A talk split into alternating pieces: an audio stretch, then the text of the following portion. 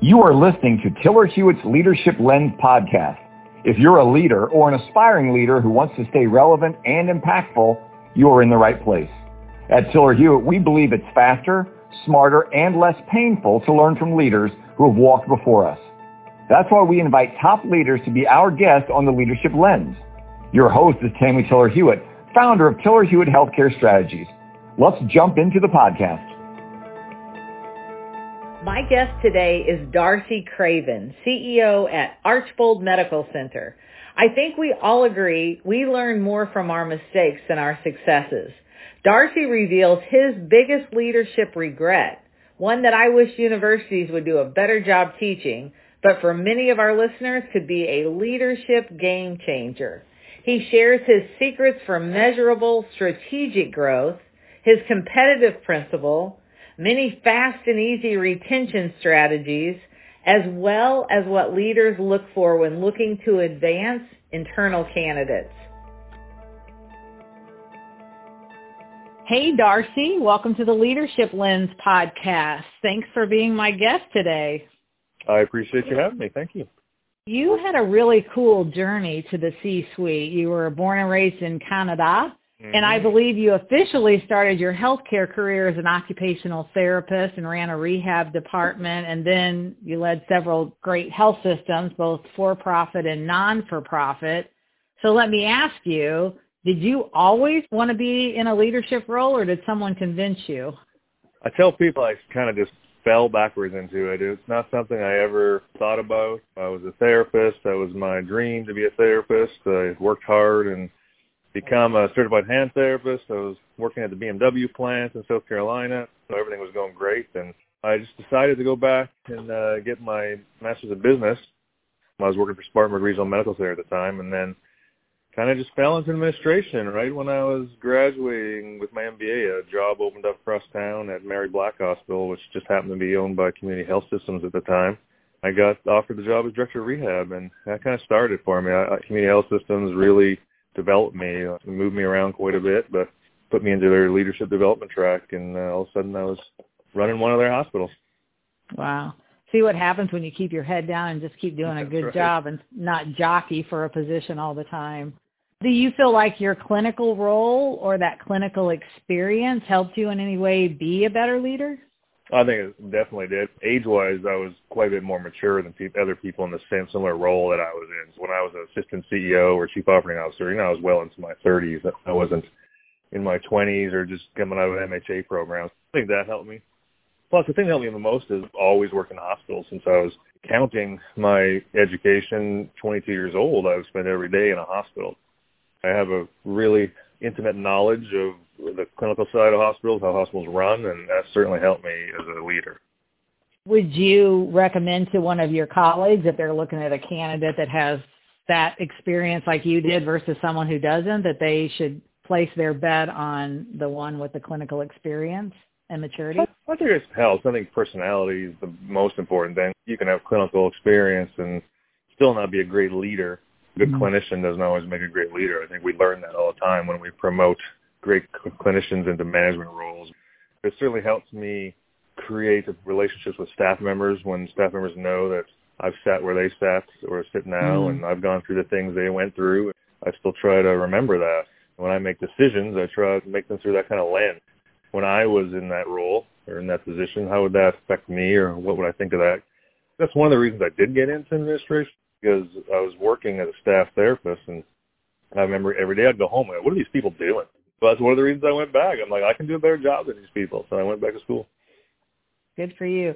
So was that the pivotal point in your career when you're like, I think the animals are running the zoo here. I need to take over, or what was a That's pivotal point? Or my goal at that time was director of rehab. I was so rehab focused. That was my little world. I, I did believe that I could be a very effective leader in the rehab realm. I think going to a smaller hospital like Mary Black, where I got to really get to know the CEO and he got to know me, and that's where he introduced me to his boss in Nashville, and that's kind of where it all started for me. Is wow, is that introduction? I love it. What do you think the top leadership challenges are today, both professionally and organizationally? And if you would add, how do you face these challenges? Organizationally, it's matching resources with revenue nowadays. We always want to be moving the quality needle forward. We always want to be moving the patient experience needle forward. How do you do that in today's environment where resources are so scarce? Staffing is just such a challenge. Physician relationships, physicians just like staff have become so mobile. People no longer just stay in, a, in an area because that's where they live and they're going to live there forever. Drop of a hat will pick up and move somewhere else we just have to have a great environment for people to work in, and it's very tough nowadays. That's I think that's the biggest challenge for organizations. I think as a professional, always trying to stay on top of constant changes in healthcare. Like it's never ending. How do we make sure we're meeting the needs of our community and our staff and our physicians at the same time? Uh, we're responsible for the financial well-being of the organization and, and, and matching those things. Uh, can be challenging to say the least.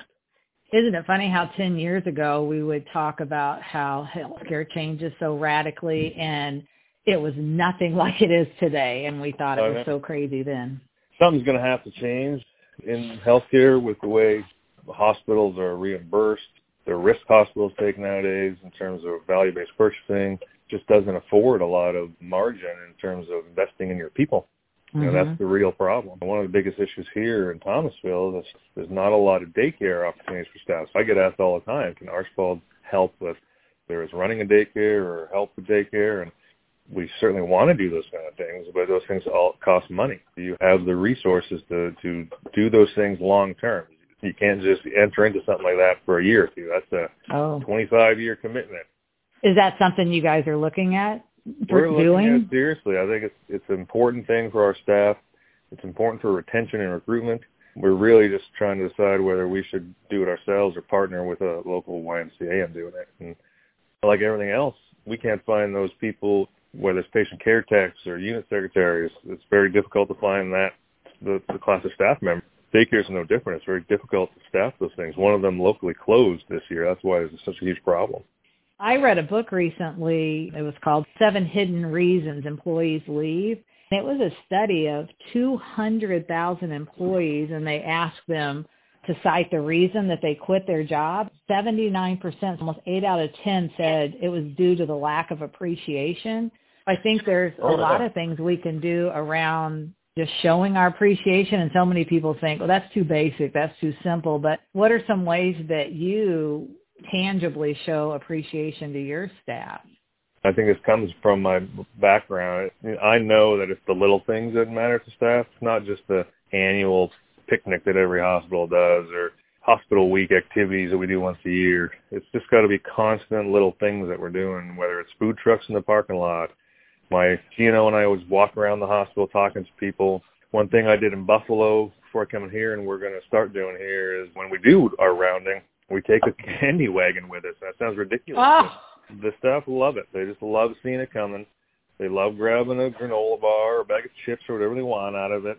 And it costs nothing to do that. It means something to people. And another thing I do here that I've done everywhere I've been is birthday lunches. That sounds corny too, but every month, every employee who has a birthday is invited to lunch with me. We mm. just talk. We feed them pizza and wings, and we just talk. And it's an opportunity for everyone to get face time with administration once a year and they appreciate that. It doesn't cost anything. They're very little. People do like uh, that. We yes. have 50, 60 people a month showing up to that. Well, listen, I have such a sweet tooth. That candy wagon, instantly the song, "The Candyman Can" came to mind. You'll be singing that as you walk through the halls. I love that, Darcy. That's awesome.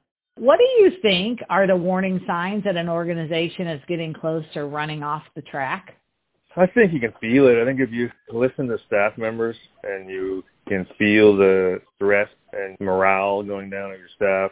I really think that's where it starts. So you can feel the tension in a hospital, and I think that's the number one place. You, if you're always talking to your staff, or always getting feedback, and you develop relationships where they're comfortable talking to you and saying things that maybe aren't great, that's where you really get the warning signs that something's going wrong. Same with the physicians. Physicians are not quiet. They're more mm-hmm. willing to come to the CEO and talk about when things aren't going right. I've been in hospitals where the environments can be defined as toxic, and I think you can sense those things when you're around and talk to people. From an insider's perspective, how would you describe the current state of the U.S. healthcare system? I think it's heavily tilted towards the payers right now, and I think the pandemic has exacerbated that. I think that's what we're seeing.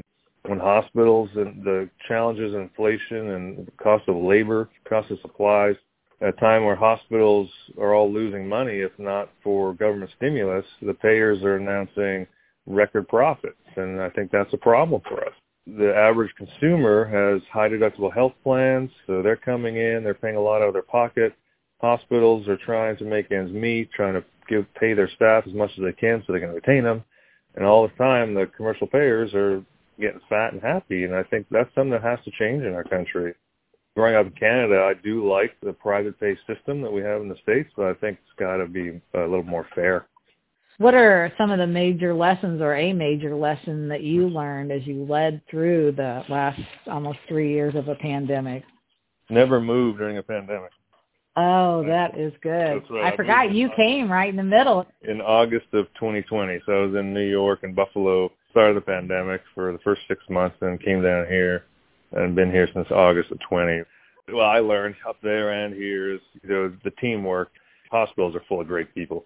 People get into healthcare because they want to work with people. It doesn't matter whether it was housekeeper or doctors, nurses, administrators. People they want the best and the pandemic did bring the best out of people, even though it's been incredibly tough on people, especially nurses and staff working in emergency rooms and ICUs, floors where we're staffing COVID units. It's been incredibly, incredibly tough on people. Is there one piece of advice you would give to a young leader starting off today? Spend time listening and learning. I've seen this in my career where young masters prepared come out of college with their MHAs or MBAs and they get jobs in administration, but they really don't know anything about healthcare. They've spent their time in an academic setting, and that's so different than the real world of hospital operations. Spend time learning, listening, and talking to people.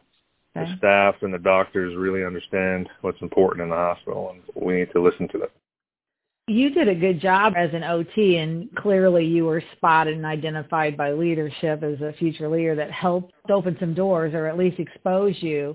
I think there's a huge myth around that, thinking that people have to grandstand and raise their hand. How do you think, again, advice for a young leader of that balance between wanting to be acknowledged or recognized, but not wanting to stay quiet so you get passed over. As a leader, what would you be looking for a- across your organization as well as with your experience? What advice would you give?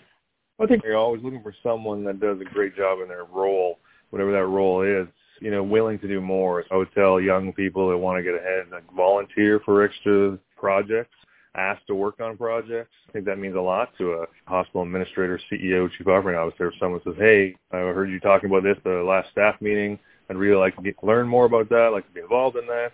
Uh, those are the kind of people that I think really do get ahead. Awesome.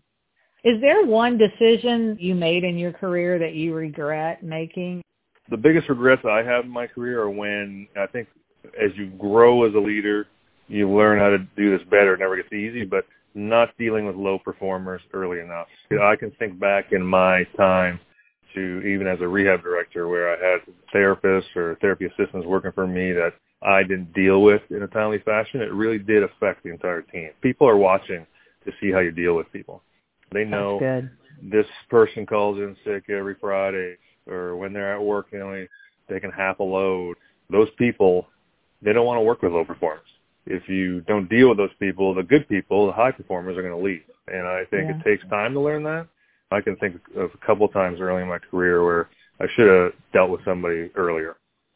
We've had the opportunity to work together in a couple organizations, but for the listeners, Tiller Hewitt works with healthcare leaders who want to consistently deliver strategic growth and measurable results. Can you share a couple of your secrets or what you would say are your secret success strategy around growth and results? Number one is relationships, right? Building relationships with not just employed doctors, but independent physicians you know, and making sure you always are, are developing a culture of growth. A lot of markets, especially this one, I think when I came to it, it's a smaller market, sole provider more or less in the market. And I think the team was kind of just focused on, hey, we get all the business already. When I came here, I'm like, you always have to be looking for growth because someone's always looking to take your business away from you. So you always have to be looking for that little extra half a percent of market share, or where is that? Get that from data, right? Always looking at data, market share, where is the opportunity? Where are we, call it bleeding, but where are we losing business? What service lines can we shore up? And I think it's important to constantly be looking at the data and talking to physicians about where they think opportunity is. Because they know too where referrals are going and where there might be opportunities, what communities they would like to go, and that's one of the reasons I think your sperm is so valuable is uh, the physician liaison and, and setting up those programs where we're taking doctors out to meet referral sources and talking to them and shaking hands and asking for business. And not everyone does that. Well, I know because I've seen firsthand twice in two different large organizations that you're just a very physician-centric leader you don't move forward without having them at the table. I think that is a huge secret that a lot of people either shy away from, think that they know what the doctors want instead of having them involved. I've had the privilege of seeing firsthand. I think that's one of your secrets. It's a firm belief of mine that doctors have to participate in strategy or else your strategies will fail you can want to build a service line or you want to grow a service line, but if you don't bring the doctors to the table and talk to them about it and get them on board, it's just not going to work. I really do believe whether it's the Employed Physicians Network, I want them to participate in managing the network. I want them invested in it, not just feel like employees. That's just that yeah. I never work. I think that comes from my background as a therapist too, though. I spent my entire career talking to doctors. It's not something I'm scared of. And I've been yelled at and had bad conversations with doctors, but that's part of life, right? As an administrator, you got to be willing to have hard, difficult conversations with everyone, not just doctors. I think some people do shy away from those things, and it never works out for the best. Doctors want you to be straight with them, transparent with them, even if it's something they don't want to hear. If you could be doing anything other than hospital administration, curious, what would it be? I guess if I wasn't doing this, I'd still be a therapist, but I like to think I'd be tending bar somewhere in the Caribbean. There you go. I love it. I would come there for sure. I know you have crazy weeks, start early, goes late, but what do you look forward to doing on the weekend? I spend you know, t- family time. My wife is still my daughter at home. My son is in uh, college and he's on the beach, so we try to see him as much as we can. But really do a lot of family time. Love to watch football on TV during football season. We love to travel thankfully, I think the pandemic is hopefully winding down. We're actually going on a cruise in three weeks for the first time in two and a half years. We love to go on cruises, so getting back to normal. When the kids were young, we did Disney. Now we graduated to Royal Caribbean now they're older. Oh, very good. I want to do some rapid fire questions. Do we call it the Fast Five. So what are you currently reading? Well, I have two books. One that was for personal use, and it's Sailing for Dummies. I have a goal of learning how to sail. And the other one is a book my board chair gave me that I just started reading. It's kind of a leading through change called Switch, and I just started reading it. It seems very good though. How do you start your day? If I'm really energetic, I do work out. I work. I try to work out, you know, five days a week usually. Sometimes that's before work, sometimes it's after. If I don't swim or get on the rowing machine, just have a cup of coffee and read the Wall Street Journal. Just try to kind of get my engine going. Yeah, get your head in the game. Yeah. What's the most important characteristic of a leader? 100% integrity. If you mm. cannot build trusting relationships with people, you're going to fail. And last, what's one word or piece of advice you would give to your younger self? Don't waste so much time. I went back to school to get my MBA when my daughter was born, so my second child was a baby. I, like, I could have had 10 degrees in the time I wasted before I had kids. Oh, that's good. Well, Darcy, thank you so much. This has oh, been no awesome. Problem. I so appreciate you being on the leadership lens and hope we can have you back again soon. Yeah, anytime. Thank you. Tiller Hewitt works with leaders who want to consistently deliver strategic growth and measurable results. The organization is recognized as the leading experts in strategic growth, network integrity, and physician engagement. Thanks for listening to this episode of The Leadership Lens. For more leadership resources and strategic growth solutions, visit tillerhewitt.com.